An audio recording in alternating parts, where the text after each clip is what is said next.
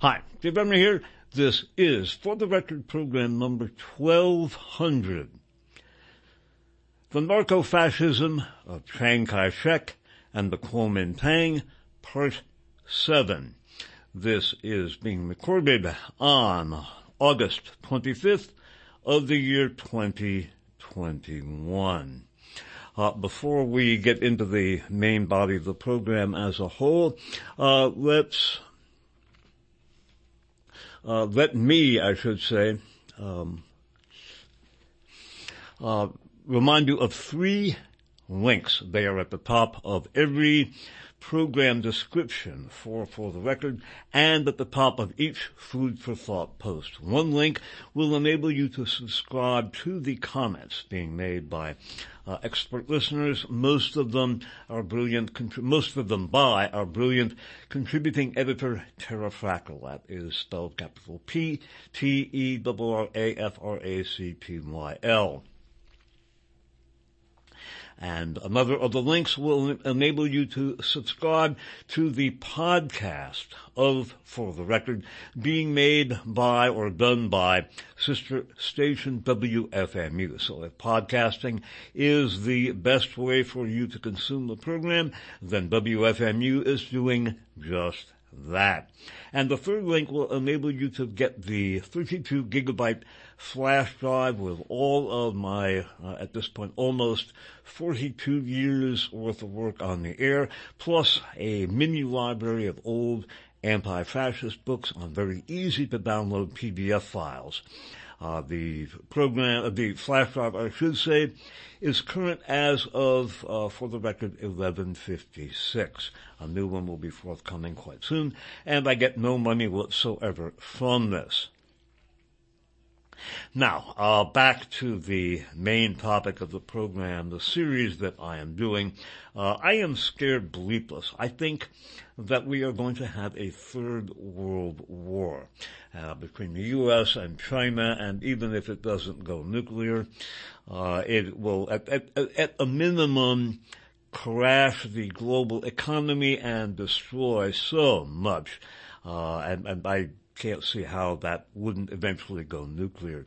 In any event, I am scared bleepless. I think we are moving in that direction, and I think it is important for us to understand the relevant history that has underlain the confrontation between the U S and China, and it is in that context that I am doing this.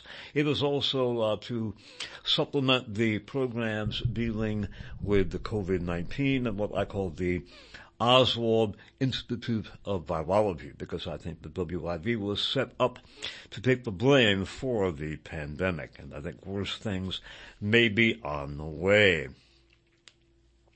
Now, uh, we are going to be relying, as we have been for most of the material in this series, on a magnificent book, tragically out of print. That book is called The Soong Dynasty, that's spelled capital S O O N G, uh, authored by Sterling Seagrave and published in hardcover by Harper and Row. The book is sadly out of print. I think it would be wonderful if someone would republish that book. At the very least, I want to encourage Uh, listeners to this program to take advantage of, uh, you know, the Tropical River or other used book services and get a hold of one of the remaining copies of The Soong Dynasty. It is also out in softcover. I don't know off the top of my head who the publisher is, but it is a magnificent work. And recall that Sterling Seagrave was alerted by a high-ranking C I A official after the book was published that in Taiwan they were putting together a hit team to come extinguish him. So he and his uh, collaborator and later co-author on many books, Peggy Seagrave, uh, decamped to a sailboat on which they lived for years, and they moved from place to place to stay ahead of their pursuers. Ultimately, uh, Sterling Seagrave narrowly escaped a serious attempt on his life in twenty eleven when they were living in southern France, and uh, the uh, his wife, Peggy Seagrave died of uh, cancer, whether it was a naturally induced cancer or a natural cancer or uh, assassination by cancer, because that is something that intelligence services have perfected a way of doing. We will never know. We do know that they paid some very heavy dues for having published their books, and this book in particular drew the lethal ire of the Kuomintang regime on Taiwan, that is the island nation uh, on the island of Formosa. In this program, I'm going to begin by discussing the actual secret police infrastructure and the political party infrastructure of Chiang Kai-shek's fascism. He was a doctrinaire fascist and one of the world's leading exponents of same. And it is amazing to see the government and the extent to which uh, it was literally narco-fascist, even to the extent that in the concentration camps that were maintained by Tai Li, that's capital T A I, capital L I, known as the Himmler of China, he was the head of the M B I S, the Military Bureau of Investigations and uh, Statistics. There was also the C D I S, the Central Bureau of Investigation and Statistics, uh, maintained by the, the the Chen brothers. Both Tai Li and the Chen brothers, and of course Chiang Kai-shek, were members of the Green Gang and were proteges of the Green Gang's uh, consummately powerful and uh, cunning and very lethal leader. That was uh, Du Yuesheng, also known as Big Eared Tu, because of his enormous ears. Uh, when Tai Li would send someone into one of his concentration camps, he generally got them addicted to heroin. Uh, it is uh, a brilliant tactic when you think about it. Certainly, Tai Li's concentration camps had all of the various uh, creature comforts, so to speak, of regular concentration camps, you know, barbed wire, uh, guard towers, machine guns, and all. But in order to keep the uh, inmates in line, they addicted them to heroin, which is a really A crafty way to do it. Uh, the, the best way for them to get their fix is to stay in prison, and it also helps to uh, deaden their misery. Uh, one could perhaps consider the tactic of deliberately distributing narcotics, including heroin and morphine, in various areas, as has been done, for example, in uh, black ghettos in the United States, as perhaps uh, an extension of that concept. You were basically uh, imprisoning them with narcotics. Uh, Tai Li, in his concentration camps, would literally uh, addict, uh, get the inmates addicted to heroin. Now, again, we closed our last program discussing this. I'm going to overlap this program with that because uh, our, our history uh, is badly malformed, and uh, due to the influence not only of the Soong family and a tremendous m- amount of money, the China lobby, and Henry Luce, the publishing giant in particular, we have not been presented with a realistic picture of Chiang Kai-shek and his regime. It was, again, a doctrinaire fascist government. The regime was inextricably linked with the Green Gang and with the drug trade. In this first section, we are going to talk about the C B I S, the Central Bureau of Investigation and Statistics. That was uh, Chiang's uh, secret service to maintain uh, scrutiny of and purges of the Kuomintang party, and also the M B I S, the Military Bureau of Investigation and Statistics. That was run by Tai Li. Uh, both the Chen brothers, who ran the C B I S, and Tai Li, who ran the M B I S, were members of the Green Gang. And overlapping both the M B I S and the C B I S were the Blue Shirts. That was Chiang Kai-shek's uh, fascist cadre that worked, again, with both the C B I S and the M B I S, and was patterned after not only the uh, black shirts of Mussolini and the brown shirts of Nazi Germany, but uh, also in particular of the Black Dragon Society, the most lethal and powerful of the Japanese patriotic and uh, nationalist societies that we have spoken about in the past. Note that one of the uh, collaborators and Uh, Chiang Kai-shek's Kuomintang collaborated extensively with the Japanese was a fellow named Kodama Yoshio. He was Japan's top gangster, also was given the rank of admiral in the Navy, and uh, worked very closely not only with the Japanese imperial superstructure, including actually members of the royal family themselves, but also worked very closely with the Green Gang, Chiang Kai-shek, and others. And he was a protege of Toyama Mitsuru, the head of the Black Dragon Society. So we are once again going to pick up the structure of the M B I S, the C B I S, and the overlapping Blue Shirts. Once again, turning to this magnificent, heroic book, and please, uh, I get no money from this, um, please uh, obtain the book for yourselves. It is sadly out of print, but there are still copies around, and I, I emphatically encourage uh, listeners to the program to get a hold of this book. When you think of what Sterling Seagrave and Peggy Seagrave, who greatly assisted him on the uh, work here, what they endured, they... Uh, had to flee on, uh, aboard a sailboat, live on a sailboat to escape the Taiwanese slash Kuomintang assassins sent to dispatch them. Unfortunately, I, a C I A official notified them and uh, told them, quote, I would take this very seriously if I were you. So they paid some very heavy dues to write the book. It is magnificent. It is very important. Please get a hold of that. And again, I get no money from this. Now, of Chiang Kai-shek and his fascist secret police superstructure or infrastructure. Sterling Seagrave writes, like Mussolini, Chiang was determined to scrub his nation clean, teach the peasants not to spit, and make the trains run on time.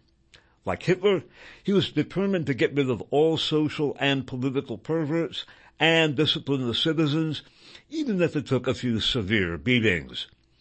Chiang believed that fascism stood on three legs: nationalism, absolute faith in the maximum leader, and a Spartan militarization of the citizens. The New Life Movement, championed by Madame Chiang Kai-shek, was the popular manifestation of Chiang's fascism, a toy for his wife and the missionaries, and it was comic enough not to be taken seriously by foreigners in general. The missionaries, ignoring the warnings expressed by their own periodicals at the time of Chiang's baptism, were now eagerly climbing aboard the New Life bandwagon.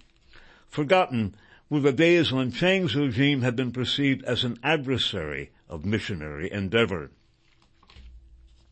Chiang's fascination with Hitler resulted in the creation of a new secret society modeled on Hitler's brown shirts and Mussolini's black shirts. Chiang called his the Blue Shirts, though he denied their existence repeatedly. They were in turn an offshoot of his two secret services, the party Gestapo under the Chen brothers, parenthetically the C B I S, and the military secret police under Tai Li, again parenthetically the M B I S. Chiang came to depend heavily on the two nephews of his Green Gang mentor, the assassinated revolutionary hero Chen Chai-mei. The older nephew, Chen Kuo-fu, who had organized and headed the drive that recruited seven thousand Green Gang youths for the Whampoa Military Academy, had since then been given the responsibility of setting up a Gestapo organization within the Kuomintang. As head of the Kuomintang's organization department, his job was to purify the party and the Nanking government continually. To guarantee the loyalty of each party member, Chen Kuo-fu built a spy network that touched every government agency. To run this new apparatus, he selected his younger brother, Chen Li-fu. Both the Chen brothers were blood brothers of Chiang Kai-shek, having taken part in a Green Gang ceremony after the death of their uncle. Of the two, elder brother Kuo-fu was considered the more intelligent, cunning, and diversified. He wrote plays and songs for his own amusement. He paid Li Fu's way to America, where younger brother studied mining at the University of Pittsburgh. But Li Fu abandoned mining in nineteen twenty-eight to become the director of Chiang's Secret Service, the Central Bureau of Investigation and Statistics, or C B I S, the euphemism that was chosen for the Kuomintang's political secret police. While the C B I S spied, conducted purges, and political executions within the Kuomintang party itself, large-scale public terrorism was the province of its military counterpart, the Military Bureau of Investigation and Statistics, or M B I S, run by China's Himmler, Tai Li, for twenty years the most dreaded man in China. Here was yet another of the Generalissimo's Czech Gang comrades. Born in eighteen ninety-five, Tai Li had spent his youth as a Green Gang aide to Big Ear two and was educated at two's personal expense. In nineteen twenty-six, he was one of the Green Gang recruits enrolled at Whampoa Academy. During the Northern Expedition, he was the principal contact between Chiang Kai-shek and the small-town hoodlums of the Green Gang. As the army approached each district on its way north, C C P cadres went ahead to rouse the peasants to attack the local warlord garrison, and Tai Li went ahead to alert the Green Gang death squads to attack the C C P cadres from behind. With the establishment of the Nanking regime, Tai Li was given responsibility for counter-espionage against Japanese agents in China and for orchestrating the white terror against communist cells. All clandestine operations in China, except those conducted by the Qins, were his responsibility during the nineteen thirties. He was a deceptively mild-looking man with a high, rounded brow and a pleasant smile, but he was regarded by connoisseurs as extremely treacherous. Tai Li commanded more than a hundred thousand government agents, and possibly twice and possibly twice that number were at his disposal from Green Gang ranks. Both of these secret police organizations were supplemented by Chiang's Blue Shirts. Although it was a replica of the European fascist cults, the Blue Shirts also emulated Japan's dreaded Black Dragon Society, the most militant secret cult of the Imperial Army. The Blue Shirts' job was to reform China the hard way, by knocking heads together, carrying out political assassinations, liquidating corrupt bureaucrats, and, quote, enemies of the state, unquote. Its members numbered around ten thousand. They were officered by old Green Gang classmates from the Whampoa Military Academy.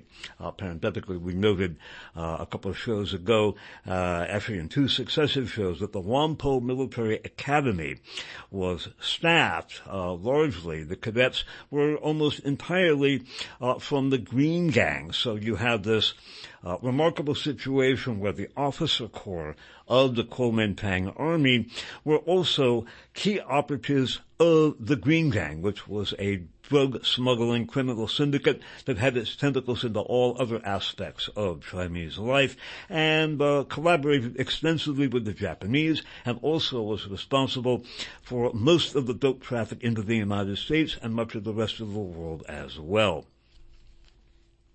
Returning to the Seagrave, to Sterling Seagrave's text, all of the powerful cliques in the Nanking regime were represented in the Blue Shirts' membership.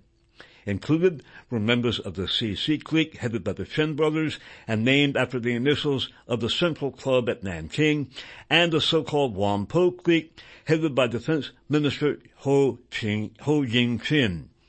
Finally, among the Blue Shirts were professional killers who owed loyalty not to the party or the army, but to Tai Li and Big Ear two. Du Yuesheng, head of the Green Gang. Chiang made them all take part in the ceremony of blood brotherhood, pricking hands, and mingling chromosomes.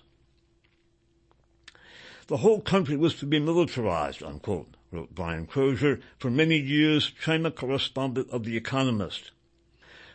from the uh, beginning. The whole country was to be militarized, but Brian Crozier, C R O Z I E R, for many years, China correspondent of The Economist, quote, from the kindergarten to the grave.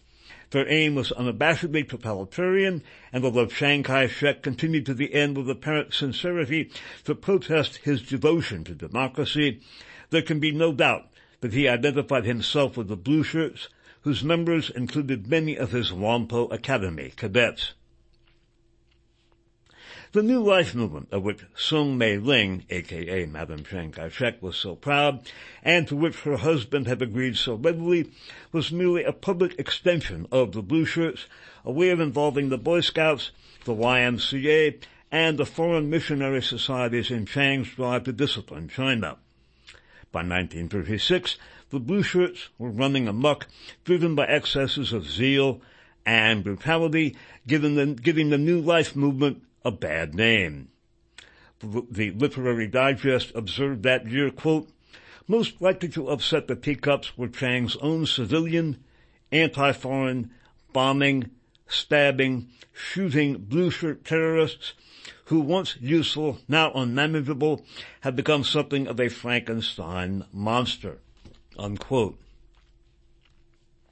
When the Chen brothers' secret political police, the C B I S, tortured and strangled General Peng Yanta, Ching-ling was not the only one shocked. Uh, parenthetically, Ching-ling Soong was another member of the Soong family. She married Doctor Sun Yat-sen, the leader of the Chinese Revolution of nineteen eleven that overthrew the Qing or Manchu dynasty.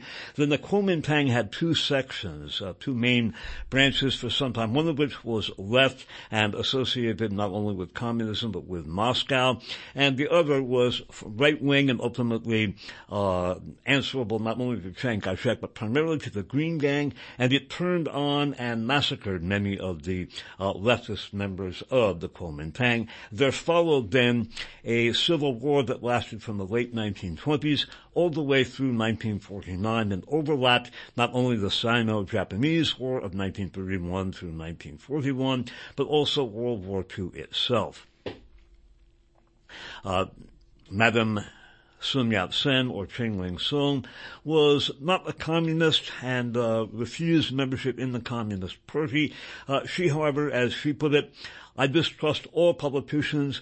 I mistrust or distrust, I've forgotten which it was, uh, Mao Zedong less than the others. Uh, eventually, uh, near uh, the time of her death in nineteen eighty-one, she was named as a high official uh, in the Chinese communist uh, hierarchy. However, she resisted becoming a communist, as did many other uh, left-of-center politicians within uh, the uh, Chinese political spectrum. The Chinese Communist Party itself uh, is more nuanced uh, than we have been led to believe, and particularly at this point in time. It has had It was uh, extremist times, certainly, God knows, under uh, Mao Zedong, and later even more so uh, under uh, Mao Zedong's uh, wife-slash-widow and the Gang of Four when they launched the uh, uh, Cultural Revolution of the nineteen sixties. Uh, that, however, is relatively well-known. What isn't as well-known is that ultimately uh, the Chinese not only recanted that, but uh, put um, Ma- Mao's widow and the Gang of Four in prison. Perhaps if we'd done that with some of our uh, former first family members, we wouldn't be in the position we are in now. In any event, though, Ching-ling Soong was Madame Sun Yat-sen. Another point, as long as I am pausing here, when one hears the phrase Chinese Revolution, they're not really talking about the communist Chinese Revolution. There was a branch of the Kuomintang that was left and associated with Moscow and had communists within it. Uh, and there was also a right-wing slash fascist branch which became dominant with Chiang Kai-shek and the Green Gang, and they turned militarily and violently on the leftist slash communist branch, or a communist-leaning in many cases branch of the Kuomintang. Uh, we're going to talk about that schism between the communists and the, the uh, Kuomintang during the actual fighting, and how that led ultimately to the ascent of the Communist Party. And it was a bone of contention, by the way. Uh, even uh, T V Soong himself uh, was a fierce critic of Chiang Kai-shek and predicted correctly that uh, ultimately, if Chiang Kai-shek didn't fight the Japanese and continued to husband his military resources uh, to use against the communists, this would drive the Chinese people into the into the arms of the communists, and that is exactly what happened. That, however, we will pick up later in this and probably our next program as well. Returning now to the depredations of Chiang's secret police, the C B I S, the M B I S, and the overlapping Blue Shirts. One of Chiang Kai-shek's oldest and staunchest supporters now had enough. He was the former head of Peking University, Cai Yuanpei, who had been the right-wing leader of the Restoration League. Until now, he had faithfully served Chiang and his Green Gang godfathers, and had read the certificate of marriage at the wedding of Chiang Kai-shek and Mei-ling Soong. By the way, Mei-ling Soong, along with her older sister, A-ling Soong, were sisters of Ching-ling Soong, a k a. Madame Sun Yat-sen. Again, it's a remarkable family and has had so much to do with uh, modern Chinese history. Continuing with the account of Cai Yuanpei. Cai had been rewarded with the job of president of the Controlled Yuan, Y U A N, one of the five branches of the Nanking government. He had also been Minister of Education in charge of reorganizing the nation's university system. But as he watched the new regime in action, Cai began to suspect that he had helped midwife a monster. Everywhere he saw human rights being violated. Unlike many other rightists, Cai was an accomplished scholar and a humanist. It was impossible for him to wear blinders indefinitely. After lengthy soul-searching, he resigned his principal government posts and established the, Ac- the, Academia, the Academia Sinica, the highest institution of advanced study and research in China. That last sentence again. After lengthy soul-searching, he resigned his principal government posts and established the Academia Sinica, the highest institution of, of, of advanced study and research in China. Cai openly sided with Qing-ling against Chiang Kai-shek, joining her in founding the China League for Civil Rights. The primary purpose of the League was to fight Chiang's insidious campaign to portray all his opponents as communists.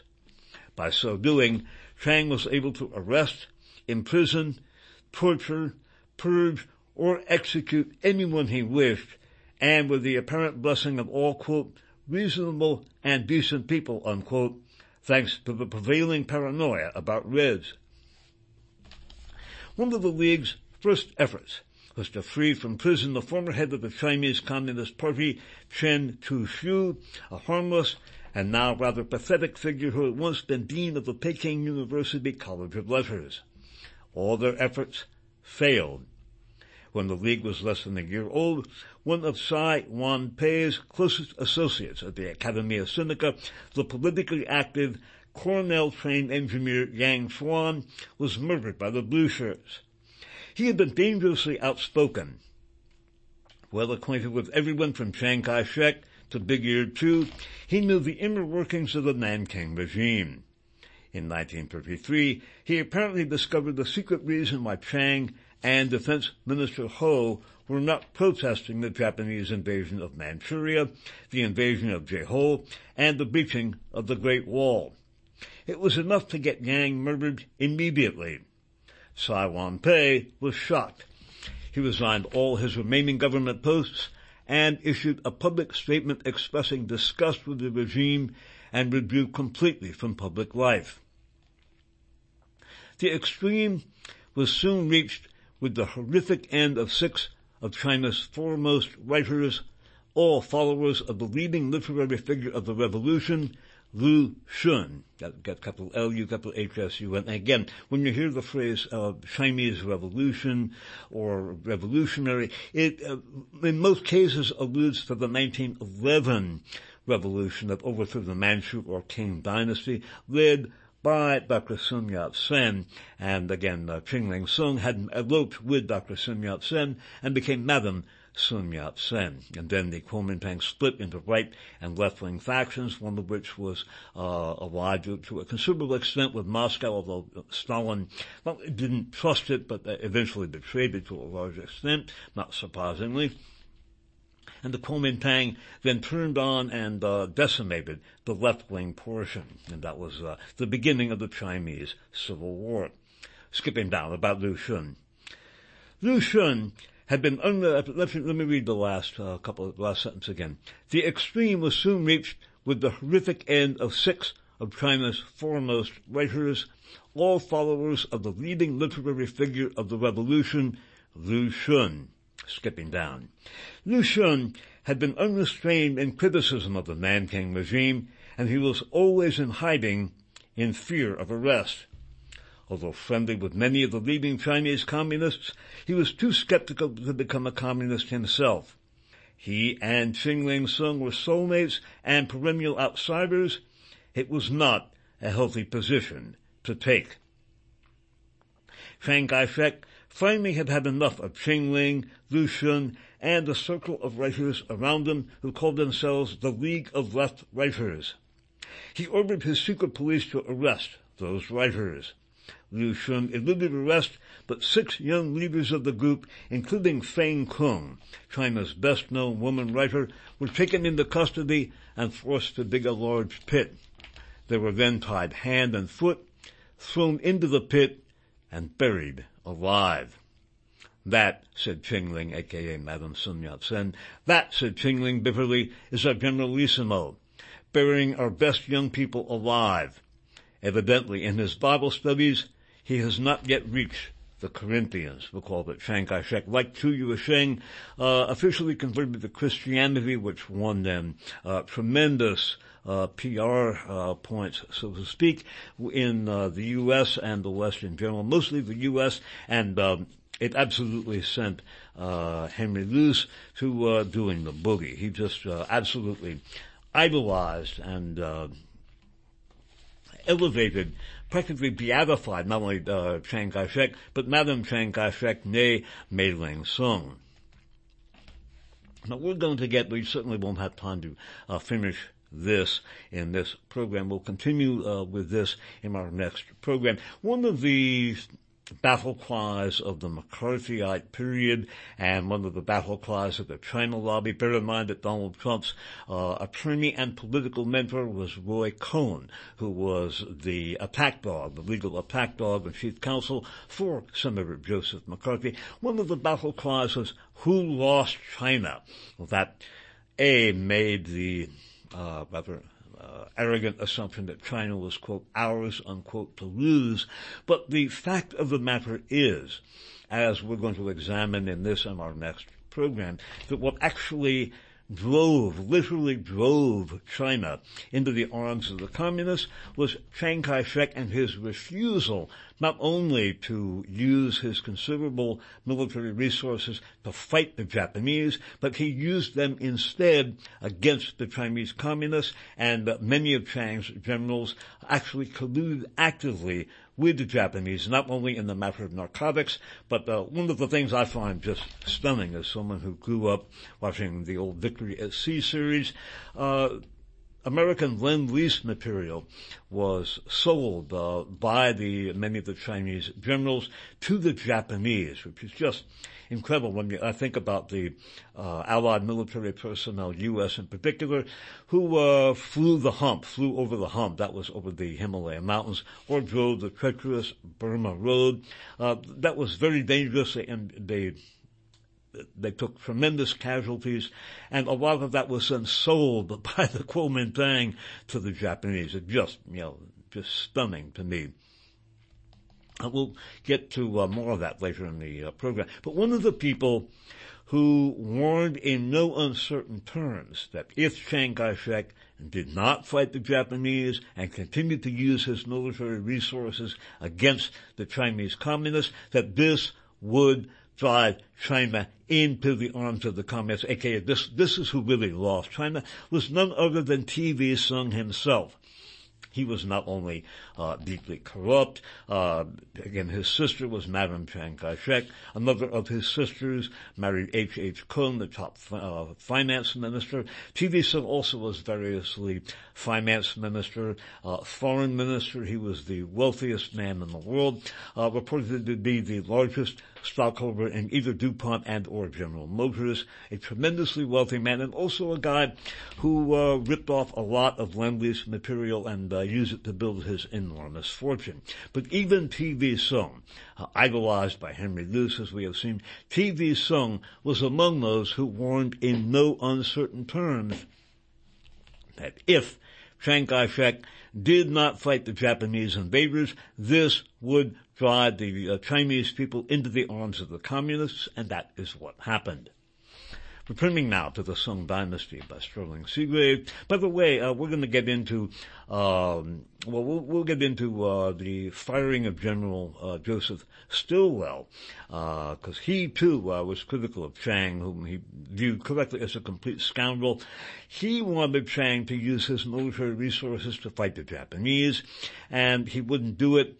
And ultimately he was replaced. Uh, General Stilwell's chief surgeon was Gordon Seagrave, uh, Sterling Seagrave's father. Now, uh, returning to the Soong Dynasty.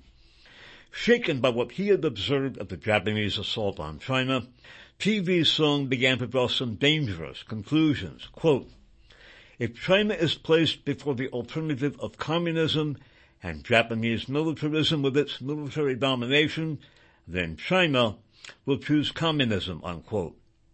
This rather daring statement, given during an interview with Carl H. von Wiegand in March of nineteen thirty-two, placed T V in direct opposition to Chiang Kai-shek. It was all the more iconoclastic for being made by a rich financier and Chinese finance minister. Von Wiegand began his article by pointing out that T V's wealth made him the Pierpont Morgan of China, unquote. Who was sitting in the drawing room of his magnificent villa in the French concession of Shanghai. The villa is surrounded by a twelve-foot wall. The two gates are of heavy sheet iron. There isn't even a peephole in them to look through from the outside. Within the grounds, I counted eight gunman guards. Two of them had riot guns slung over their backs. The pockets of the others bulged. I was quite certain they did not contain apples. Mister Soong's voice vibrated with feeling and bitterness. He is a man who does not talk much less... One more time. Mister Soong's voice vibrated with feeling and bitterness. He is a man who does not talk much, least of all for publication. Quote, and after all, is China not being driven into desperation while the world looks on and does nothing to help us? By the world in this instance, it was obvious that he meant the League of Nations. China has been invaded, invaded in Manchuria and invaded here in Shanghai by a foreign power. That power, a member of the League of Nations, one of the signatories of the Kellogg Pact renouncing war as an instrument of national policy, and a signatory of the Nine-Power Treaty as well. No demands were presented by the Japanese either in Manchuria or here in Shanghai. None of the machinery provided in the League of Nations, in the Kellogg Anti-War Pact, or in the Nine-Power Treaty was relied upon or set in motion prior to hostilities. There was no declaration of war, but war there was in Manchuria under the thin veil of bandit suppression, unquote, in Shanghai in the almost cynical guise of alleged protection of our nationals, unquote. Later, even that dwindled to the Shanghai Incident in the language of the invader. For a little time, it was called a, quote, state of emergency, unquote. So now we know some of the names that future wars will be called, said T V Soong. Again quoting. The Shanghai Incident, yes, an incident that has cost more than twelve thousand in dead or wounded, destroyed values aggregating hundreds of millions of dollars, paralyzed the great commerce of Shanghai for weeks. The League of Nations and the big powers looked on. They even permitted the international settlement in Shanghai to be used as a base of operations. Can you be surprised that China would turn to communism or Sovietism if that were to unite the country rather than submit to foreign military domination? And again, that was T V Soong, not exactly a pinko, uh, predicting correctly uh, what would happen if um, the, uh, well, it, it basically Chiang Kai-shek continued to fight the uh, communists and uh, instead of fighting the Japanese invaders. Now, what we're going to look at next is one of the most important incidents in the evolution of modern China, something that has basically been covered up, uh, and it has even been covered up uh, by the uh, regime in Taiwan for quite some time, and that is what uh, became known as the Xi'an Incident. And by the way, my Chinese pronunciation sucks, basically. It probably is different. Spelled capital S I A N might be Shan. I don't know how it is pronounced.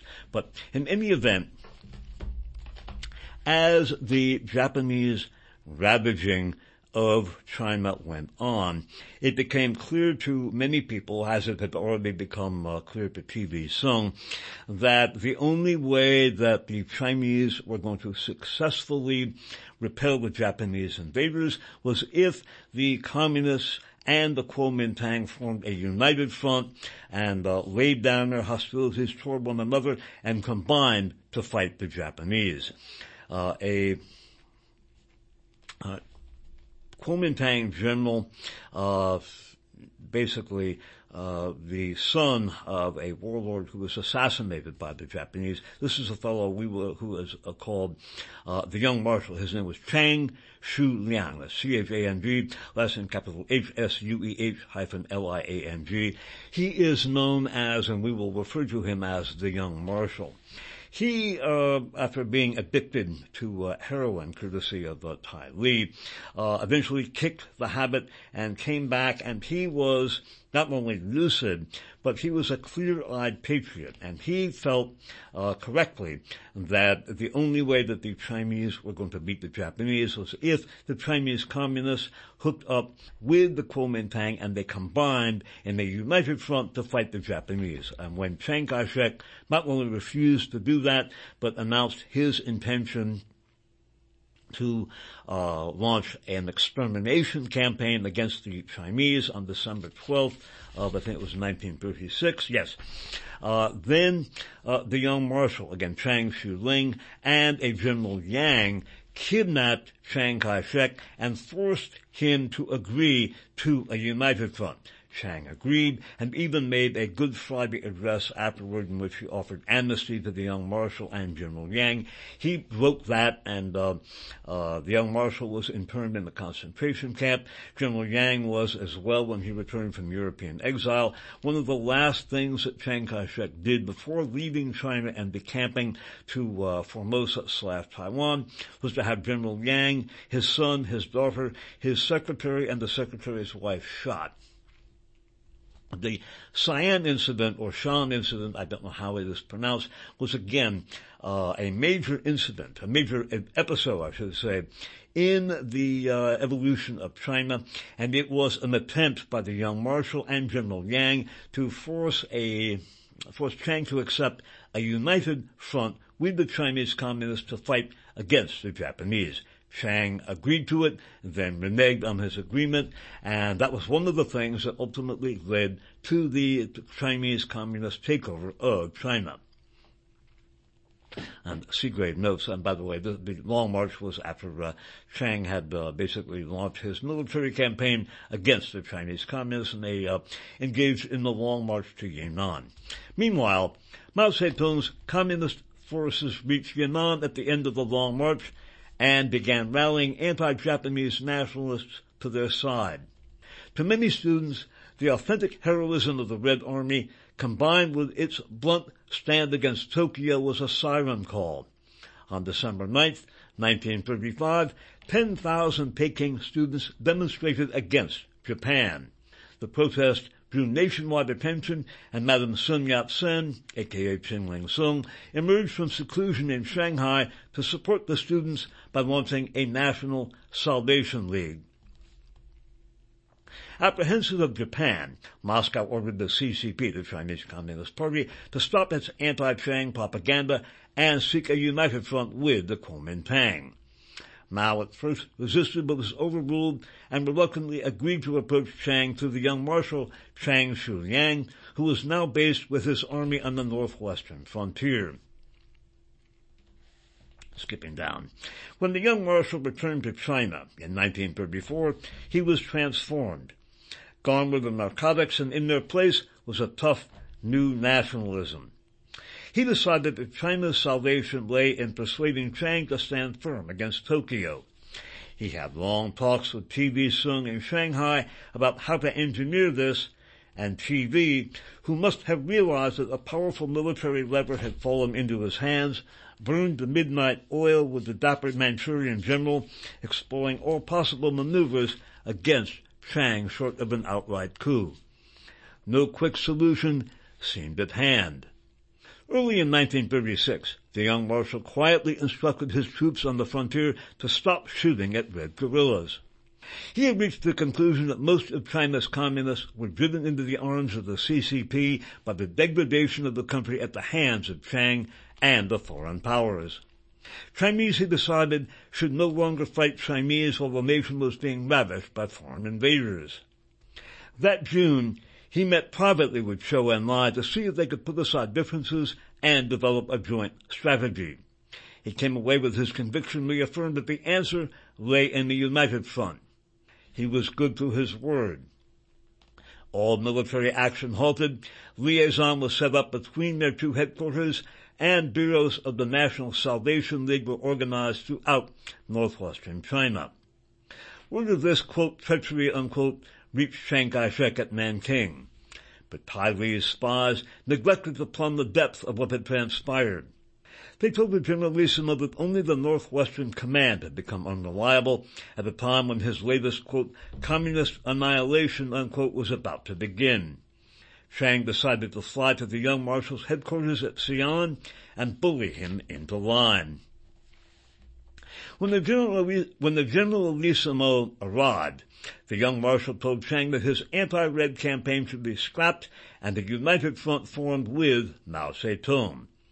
The time had come for a patriotic war, not a civil war.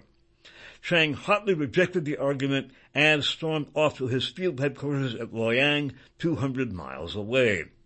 When the Young Marshal followed him to argue further, he was rebuked angrily. On December fourth, nineteen thirty-six, the Generalissimo returned to Xi'an to announce that he was going ahead with the annihilation campaign, to begin December twelfth. Skipping down. The Young Marshal and local strongman General Gang were now in deep jeopardy. If they did nothing, their cause was lost, and they would be sent south and rendered impotent. It was Yang who came up with a solution. He had suggested it weeks earlier, quote, "We can hold the emperor hostage," he said, metaphorically in Mandarin, quote, "to demand submission of all the feudal princes in the realm," unquote. The Generalissimo was in the habit of rising before dawn, leaving his full set of false teeth on the bedside table, and standing for an hour before the window in his nightshirt. The pavilion was protected by fifty bodyguards, headed by an officer who was a notorious student killer. At five thirty in the morning of December twelfth, the day the new annihilation campaign against the communists was to begin, Chiang Kai-shek was staring out the back window of his bedroom at the mountain beyond the garden wall. In the darkness, four trucks loaded with one hundred twenty armed soldiers rumbled to a halt at the gates. The battalion commander in the lead truck demanded that the gates be opened. The sentries refused.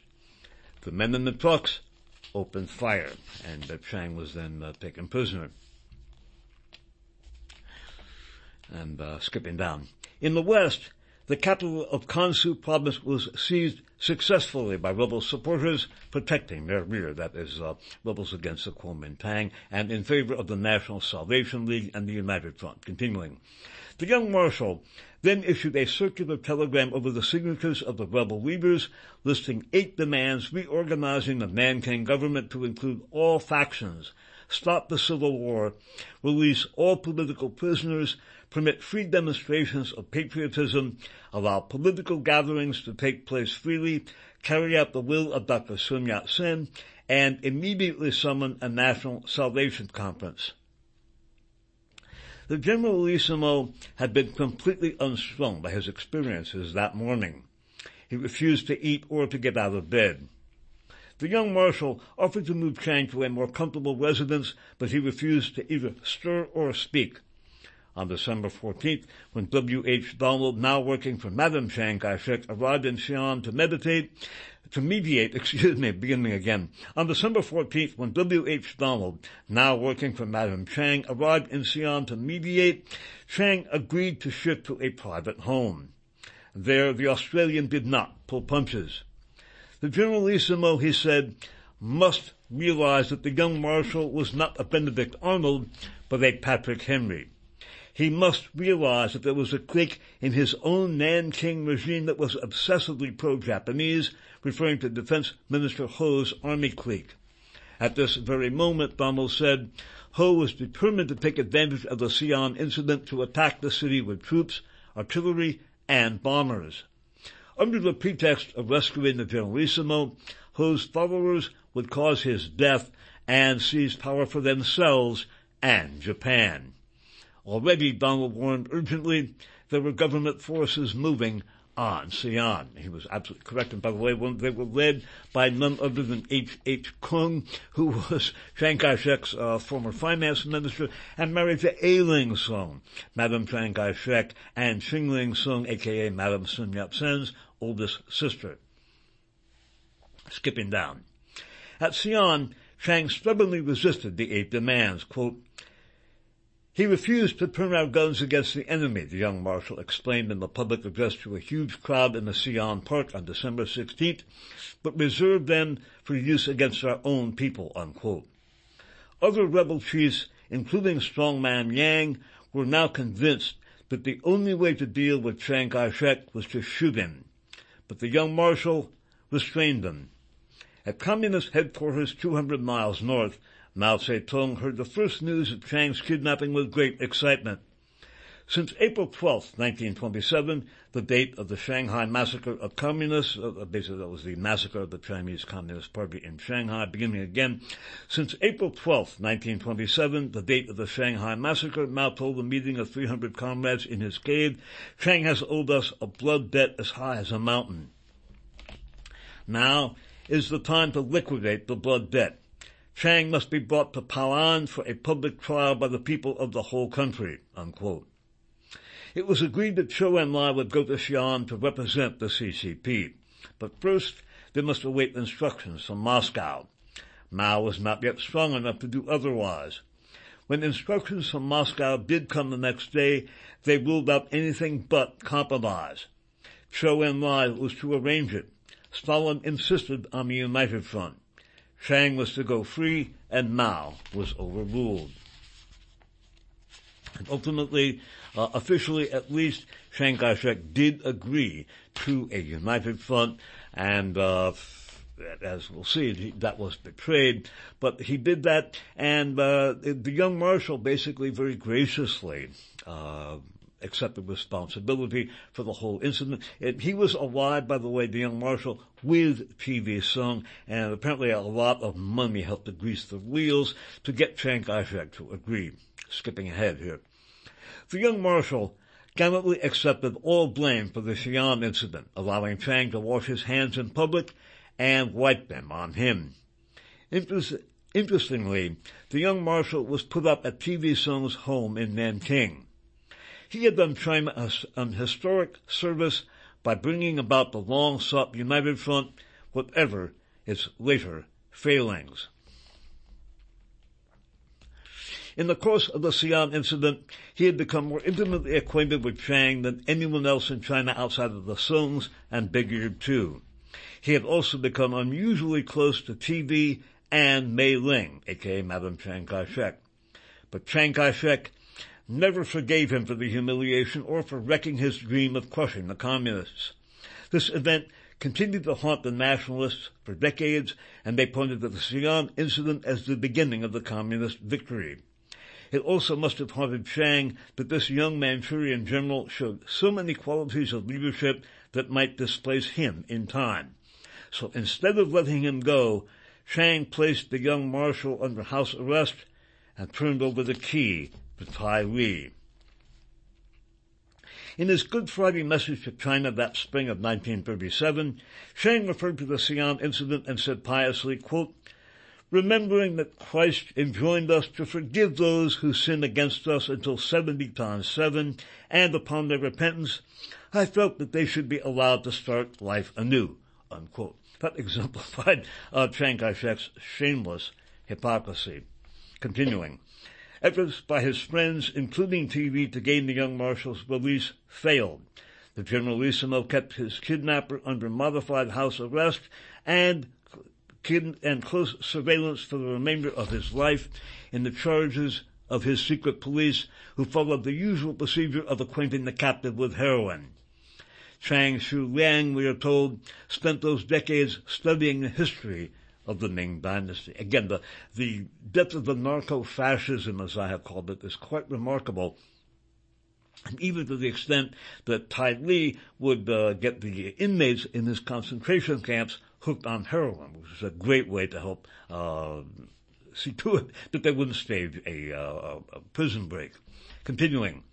The young marshal's co-conspirator, General Yang, despite the Good Friday amnesty, was imprisoned when he came back from European exile and languished for eleven years in one of Tai Li's special detention camps near Chongqing. His wife went on a hunger strike in protest and was allowed to starve herself to death. And uh, in our next program, we're going to go into the uh, continued Uh, determination of Chiang Kai-shek to husband his military strength for use against the Chinese communists, and at the very least not to attack the Japanese, often collaborating with them. Many of his generals did the same thing. And our last uh, element here uh, for this program, the Chinese communists were still in no position to challenge Chiang. They were sealed off from southern China by a five hundred thousand man Kuomintang blockade. But, bottled up as they were in northern China, the Reds were waging a remarkably effective guerrilla war against the Japanese. The Imperial Army tried to force the communists back with a scorched earth policy that ravaged the countryside and drove more people into Mao's ranks. Along the Kuomintang Japanese front in the south, there was little action because Chiang's armies were under orders to keep a safe distance between them and the Japanese enemy. Japanese enemy. Opposing commanders engaged in trade across that no-man's land, bartering American lend-lease materials for Japanese consumer goods. Fortunes were made. The only Kuomintang armies that did fight were those under Stilwell's control in Burma, particularly those under General Sun Yat-sen. They fought only occasionally, but when they could be coerced into fighting, as in the Mekina campaign, they did well. Everything Vinegar Joe, a k a. Joseph Stilwell, accomplished, he did over the strenuous objections of Chiang Kai-shek, who was joined by General Chenault, the leader of the Flying Tigers of the American Volunteer Group, in the campaign to vilify and get rid of Stilwell. And uh, we're going to go into the Uh, steadfast refusal of Chiang Kai-shek to uh, use his military forces against the Chinese communists, and that was really the main thing that, quote, lost, unquote, China. We should note, perhaps in passing, that the uh, although the leadership in the U S refused to recognize what Chiang Kai-shek was, many of the combatants on the ground knew that Chiang Kai-shek was a pirate and a fascist and corrupt and hated his guts. One of those was a member of the, the Flying Tigers who later became a decorated Marine, marine flyer, and that was Gregory Pappy Boyington. Uh, there was a... Uh, populist, actually, we'll, we'll talk about this in our next program. We're almost out of time, but we'll talk about uh, what really lost China, and that was Chiang's refusal to fight the Japanese and use his military against the Chinese. However, that will be in our next program, because this concludes For the Record program number twelve hundred. For Narco-Fascism of Chiang Kai-shek and the Kuomintang Part seven, this is being recorded on August twenty-fifth of the year twenty twenty-one. I'm Dave Emery. Have fun.